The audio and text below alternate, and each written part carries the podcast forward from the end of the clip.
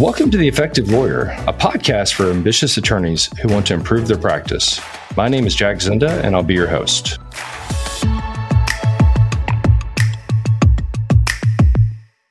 Today, I want to talk about what is the most important thing you can invest in as a trial lawyer. And to cut into the chase, it's yourself.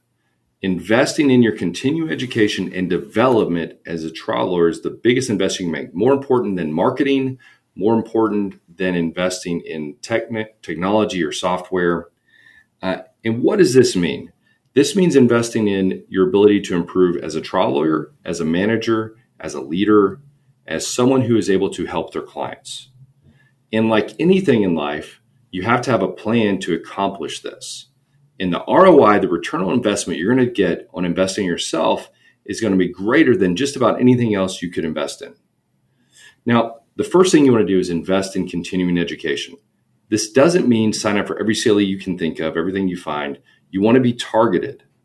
Figure out what areas you're trying to master. For example, if you're a personal injury lawyer, you may want to focus on insurance law, damages, civil procedure, evidence, advocacy, niche practice areas such as trucking, traumatic brain injury.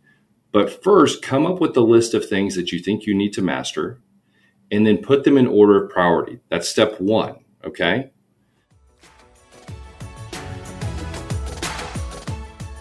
This podcast is presented by Zinda Law Group, a nationwide personal injury firm. For over 10 years, the experienced lawyers at ZLG have been partnering with outside counsel across the United States on all types of personal injury and wrongful death cases. With over 30 attorneys, Zinda Law Group has paid out millions in referral and joint venture fees since 2015. To learn more about partnering with Zinda Law Group, please email us at referrals at zindalaw.com. We'll schedule a time for you to meet with Jack Zinda or one of our trial lawyers to discuss your case. Step two, you want to actually create a syllabus. Go back to your law school or college days. Put together a list of things that you want to study and put together the objectives you're trying to achieve to do this.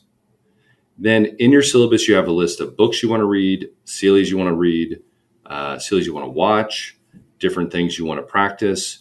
And then next, commit to 15 minutes per day or one hour per week of focusing on mastering your craft or improving yourself.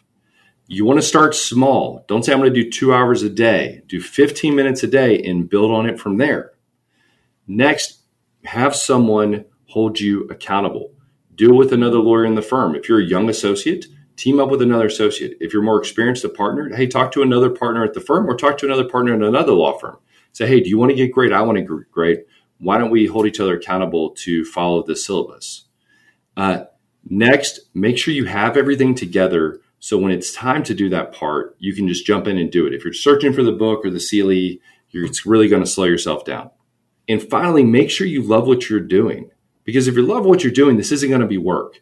And I see lawyers that have been practicing for 10, 20, 30 years and they're not improving, they're not getting any better. And it's because they don't invest in themselves.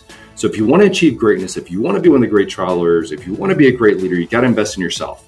And so make sure you're making that commitment to improve yourself and do better each and every day. Till next time, thanks.